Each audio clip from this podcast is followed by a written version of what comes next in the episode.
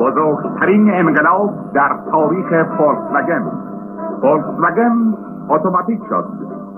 از کلاس خبری نیست. فقط گاز فقط ترمز.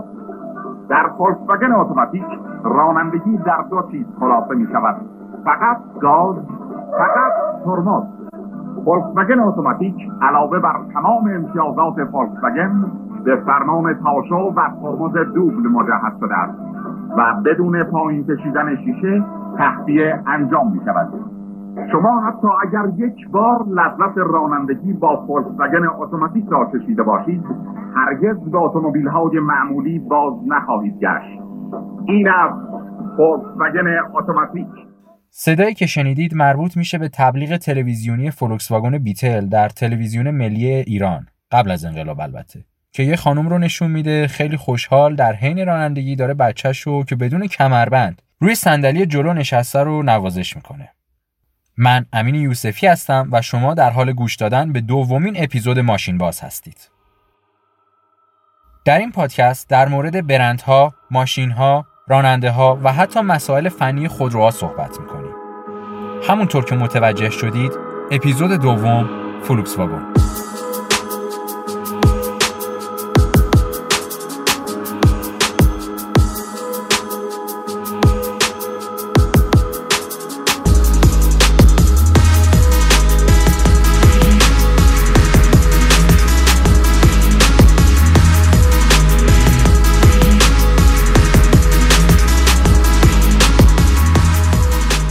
شرکت فولکس واگن به تنهایی خودش یه صنعت محسوب میشه. این شرکت مالک برندهای مشهوری مثل آودی، بنتلی، بوگاتی، لامبورگینی و پورشه است و بیش از 90 کارخونه در بیش از 20 کشور جهان داره.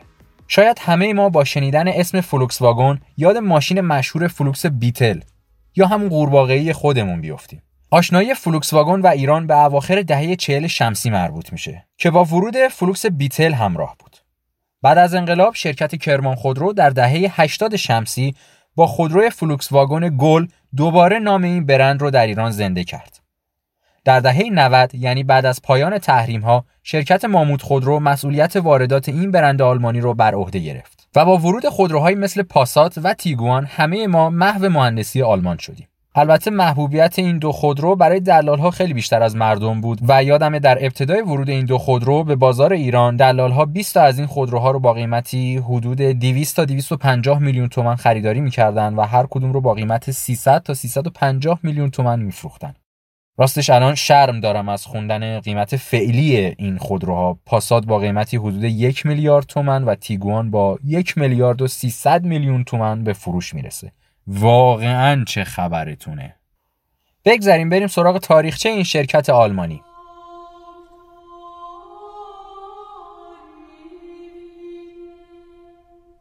سال 1924 میلادی آلمان. آدولف هیتلر رهبر حزب ملی کارگران سوسیالیست آلمان یا همون حزب نازی به دلیل شکست در کودتایی که علیه دولت وقت آلمان انجام داده بود در زندان به سر می برد. آدولف هیتلر در زندان مشغول خواندن زندگی نامه هنری فورد شد و به خودرو و خودروسازی علاقه مند شد. هیتلر رانندگی بلد نبود اما به شدت به خودرو علاقه مند شد. سال 1934 آدولف هیتلر رهبر آلمان نازی شد و در همون اوایل با مهندس مشهور اون زمان یعنی دکتر فردیناند پورشه در مورد یک خودرو اقتصادی صحبت کرد به نام People's Car یا همون ماشین مردم هیتلر درخواست یک ماشین ارزون رو برای یک خانواده پنج نفری داده بود که به سرعت 100 کیلومتر بر ساعت برسه و اکثر مردم آلمان توانایی خرید اون رو داشته باشن. نتیجه خودروی با موتور عقب شد به اسم پورشه 60. البته مسئولین اسم این ماشین رو KDF واگن گذاشتن اما به دلیل شباهت این ماشین به سوسک و کفش دوزک مردم این ماشین رو بیتل صدا می زدن. بیتل خودروی بسیار محبوب بود و به این آسونیا نمی‌شد خرابش کرد. سرعت بالا و جون سختی بالا باعث شد که ارتش آلمان در جنگ از این خودرو استفاده کنه.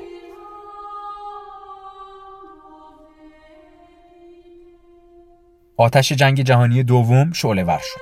در طی جنگ کارخانه فولکس واگن چندین بار توسط نیروهای متفقین بمباران شد. پس از اشغال آلمان سران انگلیس قصد داشتن کارخونه رو به انگلستان منتقل کنند اما این اتفاق نیفتاد و این کارخونه به یک افسر بریتانیایی به نام ایوان هرست سپرده شد این افسر بریتانیایی موفق شد کارخونه نابود شده رو بازسازی کنه و از ارتش بریتانیا سفارش 20 هزار خودرو رو گرفت. پس از چند سال کارخونه فولکس واگن به آلمانی ها پس داده شد. businessman حرفه‌ای و باهوش که سابقه کار در شرکت BMW و اوپل رو داشت به نام هاینریش نوردهوف سرپرستی این کارخونه رو بر عهده گرفت و نتیجه این مدیریت صادرات خودرو از این کارخونه به استرالیا، کانادا، فرانسه و آمریکا بود. به طوری که در آمریکا با وجود غول‌های خودروسازی مثل فورد، شرکت فولکس واگن تونست نیمی از بازار فروش آمریکا رو به دست بیاره. با مرگ نوردهوف شرکت فولکس واگن دچار مشکلاتی میشه اما به تدریج با این مشکلات کنار میاد و دوباره قدرت خودش رو به دست میاره. سال 1982 یعنی 38 سال پیش طی قراردادی با چین این شرکت وارد آسیا شد و این قرارداد یعنی سلطه فولکس واگن بر سه قاره آسیا، اروپا و آمریکا.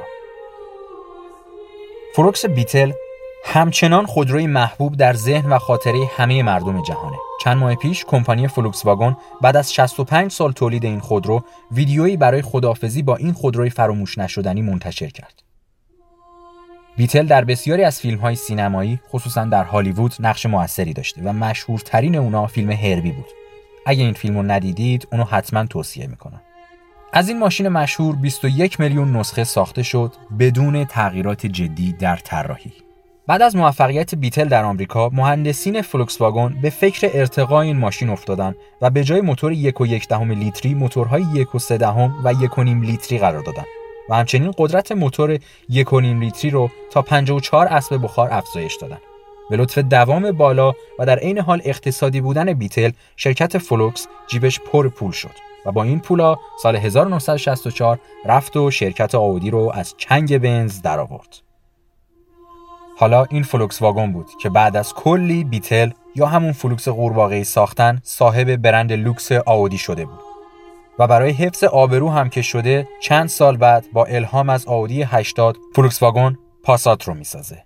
همون ماشینی که الان باید یک میلیارد تومان پول داشت تا سوار شد. از دهه هفتاد رقابت غولهای خودروسازی یعنی آلمان و ژاپن شروع شد. و هنوز که هنوزه تویوتا میگه کرولا پرفروشترین ماشین جهانه و فولکس واگن بیتل رو به عنوان پرفروشترین ماشین اعلام می‌کنه. اما مثل اینکه حق با تویوتاست و شرکت فولکس واگن برای اینکه کم نیاره میگه کرولا در طی این سالها چندین بار کاملا عوض شده چه به لحاظ طراحی و چه به لحاظ موتوری. اما بیتل تا سالها به یک شکل باقی مونده. حتی آخرین facelift بیتل هم همچنان شبیه یک کفش دوزکه. و برای اینکه درک کنیم چقدر این شرکت ها در ساخت خودرو غولن باید بگم که اگه سایپا و ایران خودرو رو با هم جمع کنیم سالی در حدود یک میلیون خودرو تولید می‌کنن. اما خب مثلا شرکت فولکس واگن و تویوتا هر کدوم سالانه ده میلیون خودرو تولید می‌کنن. دهه 90 همراه بود با اوج گرفتن شرکت فولکس واگن و رکود سایر شرکت های خودروسازی. همین قضیه باعث شد که فولکس واگن هر چی برند مشهور بود رو تصاحب کنه. مثلا سال 1998 که میشه 22 سال پیش بنتلی و بوگاتی رو می‌خره. آودی هم که از قبل در مالکیت فولکس واگن بوده همون سال شرکت ورشکسته لامبورگینی رو می‌خره.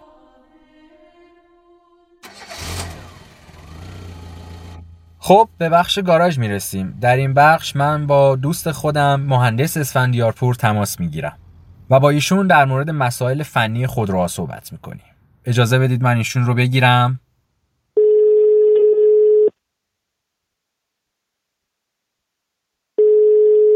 سلام امیر جان. عصر بارونیت به خیر بگو ببینم تو این قسمت برامون چی آماده کردی؟ سلام امین جان خیلی ممنون. تو این بخش می‌خواستم راجع به خودروهای فولکس واگونی که داخل ایران هستن یه توضیح مختصری راجع به بخش های فنیشون و مشخصاتشون بدم. اولین خودرویی که داریم فولکس واگن پاسات هستش. پاسات خب این سال اخیر مقدار بیشتر مردم حالا اسمش رو شنیدن. سال طراحیش برمیگرده به سال 2014 و موتور 4 سیلندر 16 سوپاپ داره با حجم 1800 سی سی. 2014 که گفتی منظورت اینه که این پلتفرم جدیدش دیگه آره؟ آره اون جدیدی میگم. چون یکی دیگه هم هست که پاسات بعدی است که میگم. اون سال طراحیش برمیگرده به سال 2011 که حالا بعدش بهش می‌رسیم. و موتورش که گفتم 1800 سی سی توربو شارژ هستش و دیف جلو این خودرو یعنی اون چرخهای محرکش برای چرخهای جلو هستند و قدرت 180 دست بخار تو 5100 دور در دقیقه به ما میده. و حد اکثر گشتاوری هم که این خودرو داره 249 نیوتن متر در 1250 RPM هستش. گیربکسی هم که این خودرو داره 7 سرعته دابل کلاچه و شتاب 0 تا 100 هم که ما میده 7 ممیز 9 ثانیه است. البته باید این نکته رو مد نظرم داشته باشیم. تمامی این اعداد و رقم هایی که کمپانی سازنده خودرو اعلام می‌کنه مثل حالا حد اکثر قدرت یا توانی که موتور خودرو میده یا گشتاوری که داره برمیگرد به اون حالت آزمایشگاهی که موتور خودرو داخلش قرار داره. و اگه الان اینجا میگیم برای این پاسات 180 دست بخار ما داریم این 180 دست بخار در حالت آزمایشگاهی در بهترین دما در حالتی که بهترین و با کیفیت ترین بنزین داخل موتور باشه که خب تو ایران همچین بنزینی نداریم. و همینطور این قدرتی هم که گفته میشه سر میلنگ این خودروه سر میلنگ موتور این خودروه و سر چرخ خودرو چون در ادامه بعد از موتور گیربکس قرار داره. بعد میاد داخل دیفرانسیل و پولوسا و چرخ ها انتقال پیدا می‌کنه مقداری افت توان ما داریم. پس نمی‌تونیم بگیم که 180 دست بخار دقیقا سر چرخ این خودرو ما می‌تونیم توان رو داشته باشیم. حالا در ادامهش حد اکثر سرعتی که حالا خود کمپانی گفته رو 232 کیلومتر در ساعته حدود یک تن و 500 کیلوگرم وزن این خودروه و مصرف سوخت ترکیبیش هم 5 7 لیتر در هر 100 کیلومتر. استاندارد آلایندگی هم که این خودرو پاس کرده یورو 6 هستش. بعد از خودروی فولکس واگن پاسات یک مدل دیگه حالا فولکس واگن پاسات دیگه است که سال طراحیش برمیگرده به 2011 یک مقدار قدیمی تر هستش. موتورش 5 سیلندر 20 سوپاپ هست. و 2475 دیگه روندش می‌کنن میگن 2500 سی سی حجم موتورشه و تنفس طبیعی هستش. یعنی از توربو شارژ یا سوپر شارژ چیز دیگه استفاده نمی‌کنه. و باز همین خودرو هم دیفرانسیل جلوه و 170 اسب بخار در 4600 RPM به ما موتورش میده و همینطور گشتاور 240 نیوتن متر در 1500 دور در دقیقه داره. و شتاب صفر تا صدی هم که داره 8 ممیز 7 دهم ثانیه است. حد اکثر سرعت اعلام شده هم 225 کیلومتر در ساعت. وزن این خودرو هم حول و حوش 1.5 تن هستش. و مصرف سوخت ترکیبیش هم 6 ممیز 7 دهم لیتر در هر 100 کیلومتره و اما استاندارد آلایندگیش یورو 5 و باز از لحاظ تجهیزاتی و حالا آپشنایی که داره از اون پاساتی که جدیدتر هستش خب طبیعتا پایین خودرو بعدی که داریم فولکس واگن تیگوان سال طراحیش برمیگرده به 2016 تقریبا کلاس حالا کراس اوور میشه بهش گفت داره و حجم موتور 2000 سی سی داره. 4 سیلندر 16 سوپاپه. همینطور نوع تنفس موتورش هم توربو شارژر است. و این خودرو دو دیفرانسیل یا حالا four wheel drive بهش میگن. حد اکثر قدرتی هم که به ما میده 180 اسب بخار. در 3940 RPM هستش. همینطور گشتاور 320 نیوتن متر در 1500 دور در دقیقه رو داره. گیربکسی که این خودرو استفاده شده 7 سرعتی دابل کلاچه و شتاب 0 تا صدش هم 7 ممیز 7 ثانیه است. حد اکثر سرعتش هم 208 کیلومتر در ساعت و وزن یک, یک تن و 700 کیلوگرم. این حول هوش هستش. یه سوال داشتم. خودت بین پاسات و تیگوان کدوم از هم بیشتر دوست داری؟ طبیعتا پاسات چون کلاس سدان داره اون کراس اووره و خب سدان به نظرم اون حس رانندگی بهتری القا کنه تا حاله خودروی کراس اوور خب که نمیشه استفاده خیلی سرعتی خوبی ازش برد و نه آفرود خفنی باش رفت. پس فکر کنم پاسات منطقی تر باشه. نظرت برخلاف جامعه است. جامعه خیلی بیشتر تیگوان میپسنده. برای همینم قیمتش 300 میلیون گرونتر از پاساته. باشه به نظرم. حالا جامعه فرق می‌کنه دیگه. هر کسی دیدگاهی داره. خب دیگه حالا خب مردم اصولا دوست دارن بالا باشن. پیش اون نمای بالا رو در نظر می‌گیرن. از بالا بشینن به ماشین دیگه نگاه کنن.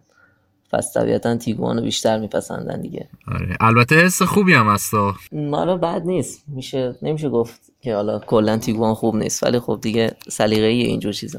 خب ماشین بعدی؟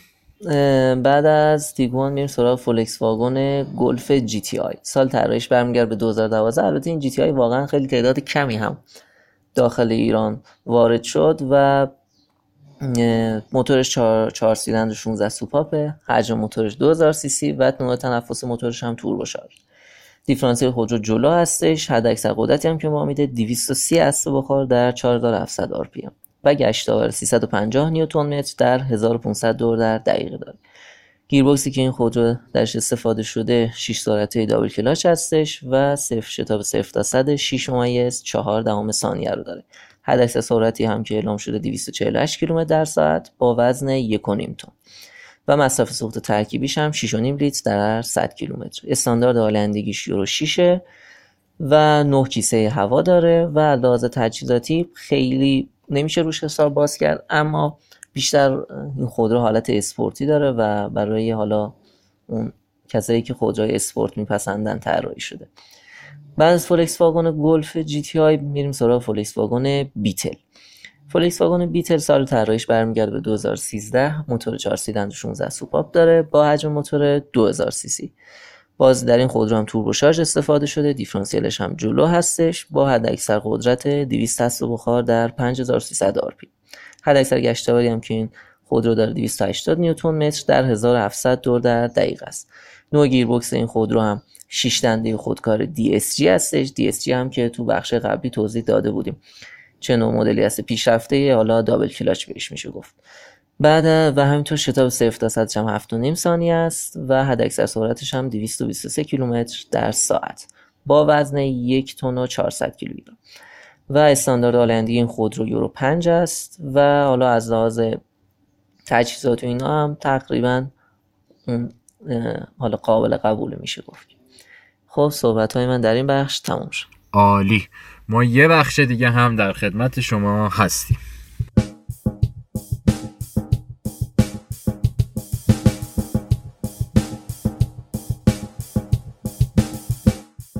اما داستان پورشه و فولکس واگن شروع فولکس واگن همونطور که گفتم با فردیناند پورشه بود. فردیناند پورشه به همراه پسرش فری پورشه. داخل پرانتز بگم که اسم این گل پسرم فردیناند بوده ولی برای اینکه قاطی نشه باید یکی و فری صدا می زدن که این خانواده سعی کرد حرمت پدر رو نگه داره و این گل پسر رو فری صدا زدن. بگذریم این پدر و پسر شرکت خودروسازی خودشون رو در شهر اشتوتگارت یعنی همون شهر فولکس واگن تأسیس کردند. بعد از جنگ جهانی دوم فرانسوی ها این دو نفر رو دستگیر و زندانی می‌کنن. فرانسه شرط آزادی هر کدوم رو 500 هزار فرانک قرار میده و خانواده پورشه که فقط می‌تونن پول آزادی یک نفر رو تامین کنن بین پدر و پسر پسر رو انتخاب می‌کنن و پیرمرد بیچاره رو توی زندان به حال خودش رها می‌کنن. شرکت پورشه پس از آزادی فری پورشه اقدام به ساخت ماشین می‌کنه. اما با استفاده از پلتفرم بیتل. همین موضوع باعث میشه که شرکت فولکس واگن تا سالها با پورشه قهر کنه. سال 2009 فولکس واگن حدود نصف سهام پورشه و سال 2002 با خرید کامل پورشه سند 6 دونگ پورشه رو به نام خودش می‌زنه. البته مدیر عامل های این دو شرکت در همین سالهای اخیر هم کلی با هم دعوا کردن و همدیگر رو لایق مدیریت نمی‌دونن.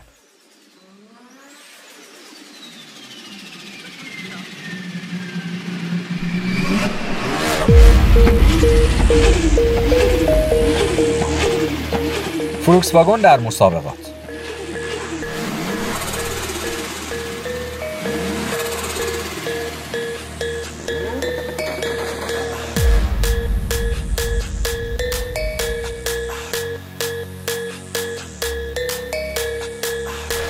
راستش فلوکس واگن فلوکس واگنه یعنی بند نافش و هیتلر با اقتصادی بودن بریده. فراری نیست که بخواد برای مسابقات بجنگه فلوکس واگن فقط به فکر تولید بیشتر ماشینه و شکستن شاخ تویوتا البته از یه منظر دیگه این شرکت با مالکیت پورشه، لامبورگینی، بنتلی و آودی یه جورایی عملا همیشه با خودش داره مسابقه میده. کاملا می‌تونم تصور کنم که وقتی تیم پورشه و بنتلی در یک مسابقه سخت سعی می‌کنن که از همدیگه سبقت بگیرن برای اول شدن رئیس فولکس واگن با یه عینک آفتابی همینطور که داره سیگار می‌کشه یه لبخند ریز می‌زنه و دارت رو پرتاب می‌کنه به سمت عکس آکیو تویودا رئیس شرکت تویوتا.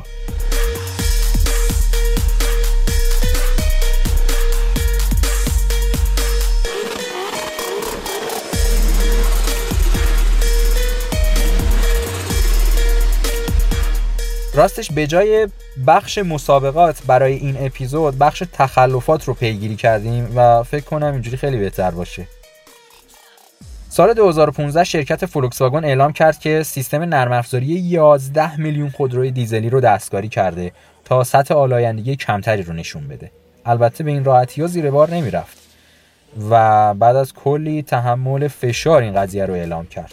به دنبال این اعتراف شرکت فولکس واگن 27 میلیون یورو غرامت پرداخت کرد. راستش طبق گفته ها دعوای پورشه و فولکس واگن سر همین موضوع بوده که در نهایت مدیرعامل فولکس واگن بعد از این رسوایی استعفا می‌کنه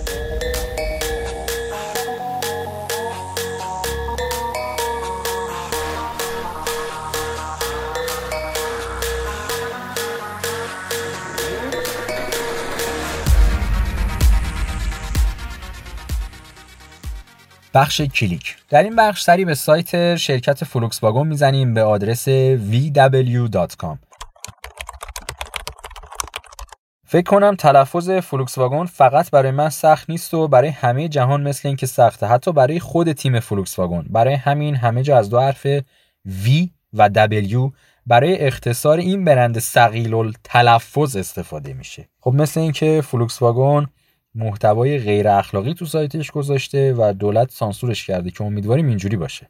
و این نباشه که بلاد کفر ما رو لایق سر زدن به سایت فلوکس واگن هم نمی‌دونه و دسترسی رو قطع کرده.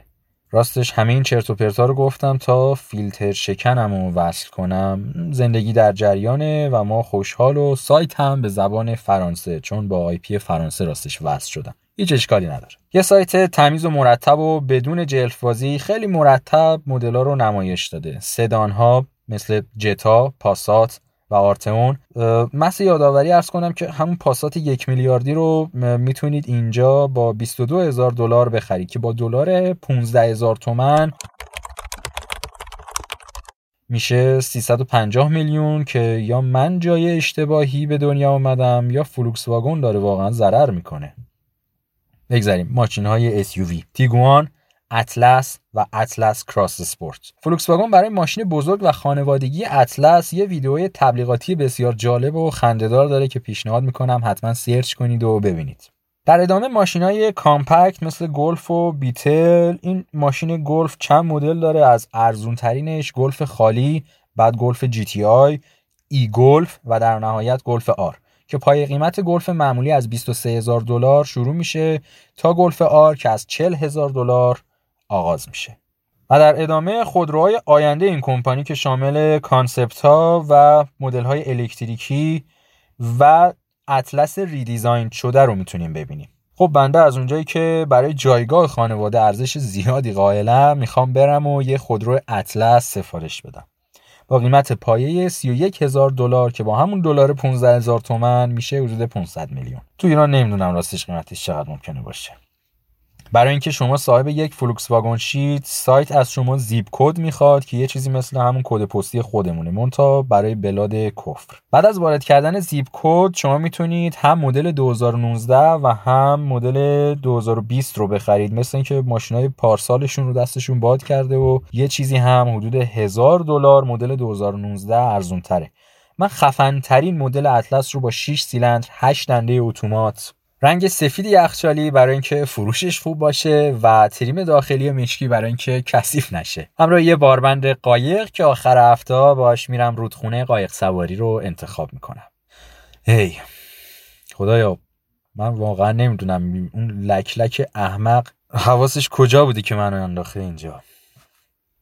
یه قسمت دیگه هم توی سایت بود که تخفیف های ویژه رو گذاشته بودن داخلش. البته از اونجایی که می‌دونستم چیزی به این دست ما نمیسابه سایتو بستم. اجازه بدید گفتگوی من و مهندس اسفندیارپور رو بشنویم در بخش دوم گاراژ تا یکم حس و حالمون عوض شه. با مهندس ما هم که قسمت اول آشنا شدین. از فنی های به نام همون کشوریه که لک لک ها من و شما رو انداختن توش. مهندس سلام. طبق قراری که گذاشتیم بهمون بگو از موتورهای توربو چه خبر؟ خب تو این بخش قرار راجع به موتورهای توربوشارژ صحبت کنم. قبل از اینکه اصلا وارد بحث اصلی که همون موتورهای توربوشارژ هست بشیم یه دیدگاه کلی نسبت به نوع تنفس خودروها داشته باشیم یا بهتر بگم موتور خودرو ببینید کلا خود موتور خود رو برای که احتراق توش صورت بگیره یکی هوا می‌خواد یکی هم غذا سوخت می‌خواد. و وقتی که ما صحبت راجع به نوع تنفس می‌کنیم یعنی اون هوایی که قرار وارد موتور بشه. به طور کلی هوا اون نوع تنفس موتور خود را دو بخش داره. یا تنفسش طبیعیه یا تنفس مصنوعی. تنفس طبیعی میشه چی؟ میشه اینکه بدون اینکه از تجهیزات یا چیزی استفاده بشه هوا خیلی راحت خودش توسط مکش پیستون بره وارد موتور ماشین بشه. مثل حالا این تمام خودروهایی که اطرافمون اکثرا می‌بینیم از پراید و پیکان گرفته تا حالا بقیه نوع خودروها بیشتر هم حالا خودروهای داخل منظورم. اینا نوع تنفسشون طبیعیه. ولی خب حالا تو خودروهای تولید داخل هم الان سورن توربوشارژ رو یا دنای توربوشارژ رو داریم ما که تنفسشون مصنوعیه بعد از تنفس طبیعی میریم سراغ تنفس مصنوعی. تنفس مصنوعی میشه چی؟ میشه اینکه بیایم از یه سری تجهیزات و ابزارها استفاده کنیم که هوا رو بهتر وارد موتور کنیم. که خب حالا انواع مختلفی داره تنفس طبیعی. یکیش توربو شارژره یکیش سوپر شارژر یکی سوپر شارژر برقی. همینطور این فنای کوچولوی برقی هم که بعضیا می‌گیرن میبندن سر راه هواکش که حالا مثلا موتور بهتر کار کنه که تاثیر خاصی هم نمی‌ذاره اونم باز دیگه میشه تنفس مصنوعی. حالا قبل که دقیقا بریم ببینیم توربوشارژ چیه من این توضیح خیلی کوتاهی راجع به اون بقیه‌شون بگم. کلا هدف از تنفس مصنوعی که موتور هوای بهتری داشته باشه یعنی تنفس بهتری کنه. و اصطلاحا حالا بهش پرخورانی هم میگن. یعنی بیام هوا رو فشرده کنیم قدرتش رو بیشتر کنیم با سرعت بهتری بفرستیم داخل موتور. و خب مثلا برای چی میان این کارو می‌کنن؟ ببین به طور کلی این داستان توربوشارژ داستان پرخورانی وقتی به وجود اومد که خب موتورها اومدن تو دوره بالا کار کردن رفتن رو 5000 دور 6000 دور. تو دور موتورهای بالا دیگه اون چون با سرعت باز بسته شدن سوپاپا خیلی میره بالا دیگه اون موتور با اون تنفس طبیعی خودش توانایی اینو نداره به طور کامل سیلندر رو پر کنه هوای خوبی رو بکشه. وقتی که این نباشه خب از اون ور باعث شد که به فکر بیفتن توربوشارژ رو بسازن سوپر شارژ رو بسازن. و خب سوپر شارژ یا حالا اون نوع دیگه از تنفس طبیعی تنفس مصنوعی هست واسه می‌کنم. میاد دقیقا با استفاده از حالا تسمه‌ای هر چیزی یه پره داره میاد هوا رو فشرده می‌کنه میفرسته داخل موتور. و خب اون تصمیه چیزی هست از خود موتور گرفته میشه. اما یه فرقی با توربو شارژ خب بخوام حالا قبلش یه تاریخچه راجع به توربو شارژر بخوام بگم در سال 1885 میلادی یه مهندس آلمانی میاد کلا ایده این تقویت موتورهای احتراق داخلی رو میده. بعد از اون تو سال 1900 یه مهندس مکانیک سوئیسی بوده که میاد کلا سیستم توربوشارژ رو اختراع می‌کنه و همون زمان همون همین شکل حلزونی شکل رو دقیقا داشته. و خب اون موقع دیگه هنوز این به اون حد نرسیده بوده که بخواد تو خودروهای احتراق داخلی یا موتورهای احتراق داخلی ما استفاده بشه. و اون زمان بیشتر پیشرانه هواپیمای جنگی استفاده می شده توربو شارژر. بعد از اون میاد تو سال 1962 جنرال موتورز آمریکا. اون ایراداتی که حالا از قبل داشته رو برطرف می‌کنه و اولین خودرو مجهز به توربو شارژر رو معرفی می‌کنه. خب حالا بریم سراغ خود توربو شارژر. توربو شارژر به طور کلی دقیقا از یه حالا توربین و کمپرسور اینا استفاده می‌کنه و حالا خیلی من وارد جزئیاتش نخوام بشم. اساس کارش اینه که با استفاده از جریان گازهای اگزوز و اون دود خروجی موتور توربین به چرخش در میاد و از اون ور هم اون کمپرسور یا اون پره‌ای که داخل هوای ورودی قرار داره رو اون هم به چرخش در میاره. باعث میشه که هوا به طور فشرده و حالا با قدرت بیشتری وارد موتور بشه. یکی عیبی که کلا توربوشارژ ایجاد می‌کنه اینه که خب دمای هوا میره بالا و این دمای هوا برای موتور مناسب نیست. بهتر قبلش دمای هوای ورودی کاهش پیدا کنه. برای این کاهش دما هم میان از یه air cooler یا یه intercooler استفاده می‌کنن که چیزی شبیه به رادیاتور آبه فقط ابعادش کوچیک‌تره. در اون قسمت قسمت جلو پنجره خودرو هم به کار برده میشه. حالا یا پشت رادیاتور یا قسمت جلوی رادیاتور آب اونجا نصب میشه و کارش هم اینه که دقیقا همون هوا رو دماش رو کم کنه و بعد بره وارد موتور خودرو بشه. حالا موضوعی که حالا مهمه تو بحث توربوشارژ چون الان هم تو خودروهایی که اطرافمون هست تعدادشون هم کم نیست. حالا جکای جک مثلا S5 که داریم یا ما S7 تو خودروهای چینی از اون ور خود سورن توربوشارژ رو داریم دنا توربوشارژ رو اینا رو که داریم بحث نگهداری این موتورهای توربوشارژ هستش. دو تا نکته خیلی مهمه این که حتما باید از روغنای با کیفیت برای موتور خود را استفاده شد چون شفتای داخلی که توربوشارژ قرار داره این هم توسط روغن موتور روغن کاری میشه. حتما باید جنس روغن روغن خیلی خوبی باشه و همینطور نسبت ضد یخ و آب رادیاتوری هم که استفاده میشه در این خودرو حتما باید 50 50 باشه چون این توربوشارژ هم خودش دماش میره بالا و نیاز به خنک کاری داره. و همینطور بحث رانندگی با این موتورها هم اینجوریه که وقتی که موتور خود رو سرده حتما باید اجازه بدیم با رو دور موتورهای پایین مقدار رانندگی کنیم دماش به دمای نرمال برسه. بعد که حالا اگه می‌خوایم فشار به موتور خود رو بیاریم اون موقع اجازه داریم تو دور موتورهای بالا رانندگی کنیم. همینطور هم وقتی که ماشین توی خیلی حالا مسافت های طولانی با دور موتورهای بالا خیلی حرکت داشته باشه حتما باید بذاریم. قبل از خاموش کردن حدود یه 10 دقیقه ربع ساعت موتور ماشین کار کنه دمای توربو بیاد پایین اون روغنکاری ها درستی انجام بشن. بعد دیگه حالا ما اجازه داریم موتور خودرو رو خاموش کنیم. حتما حتما باید تو بحث نگهداری و حالا سرویس های این موتورهایی که توربو شارژ درشون استفاده میشه دقت کنیم که خب باعث بشه عمرشون هم بالاتر بره. من صحبتام دیگه اینجا تموم شد. دست شما درد نکنه. خواهش می‌کنم. امیدوارم مفید واقع شده باشه. خدا نگهدار. بریم سراغ بخش بیمزه این اپیزود. همونطور که گفتم موتور بیتل عقب ماشین جاسازی شده. روزی روزگاری در بلاد کفر ماشین یه خانوم که داشته با بیتل خودش می‌رفته و از غذا هیچی از فنی ماشین حالیش نمی‌شده خراب میشه. بعد یه مدت که کنار جاده برای کمک وامیسته یه آقایی که اونم بیتل داشته برای رضای خدا می‌زنه بغل تا کمک کنه و به خانومه میگه چی شده مشکلی پیش اومده. خانومه میگه والا نمی‌دونم چشه. آقای کاپوت ماشین رو می‌زنه بالا و میگه او او خانم موتور ماشین تو را یه جایی فکر کنم افتاده. ولی نگران نباش من یه دونه تو صندوق عقب ماشینم اضافی دارم. و با این بینمکی افتضاح باید بگم که اپیزود دومم به پایان خودش رسید. در این روزهای کرونایی که حتی فولکس واگن هم کارخونه رو تعطیل کرده سعی کنین که سالم و سلامت باشین. تا اپیزود بعد خدا نگهدار. نه نه نه نه نه. تبلیغ نکردیم. ماشین باز در ابتدای کار خودشه. لطفا اگه دوست داشتید ما رو به بقیه معرفی کنید و پذیرای انتقادات و پیشنهادات شما با آدرس ایمیل ماشین باز نقطه پادکست gmail.com هستیم. سالم و سلامت باشید. تا اپیزود بعد خدا نگهدار. منی تو هم بده. انگار تو جاده یکی رابط نده. این کار دنیا. آه. همیشه وقت پریدن. جلوت سبز میشه و سخت عمیقا دیوار دنیا. مثل منی منم خودتم. و تنها توی اتاق پرشم. خلوت می‌کنم باریدم دیگه. منم در این حد بوده برشم می‌زنه به سرم عادت دارم. به شب گردی شب تا صبح دارشم. ولی ببین اگه افتادی پا شدن سخته پس نیفت از نفس. توی زندگی راه مخفی نیست تو دنیا را در را نبوده نه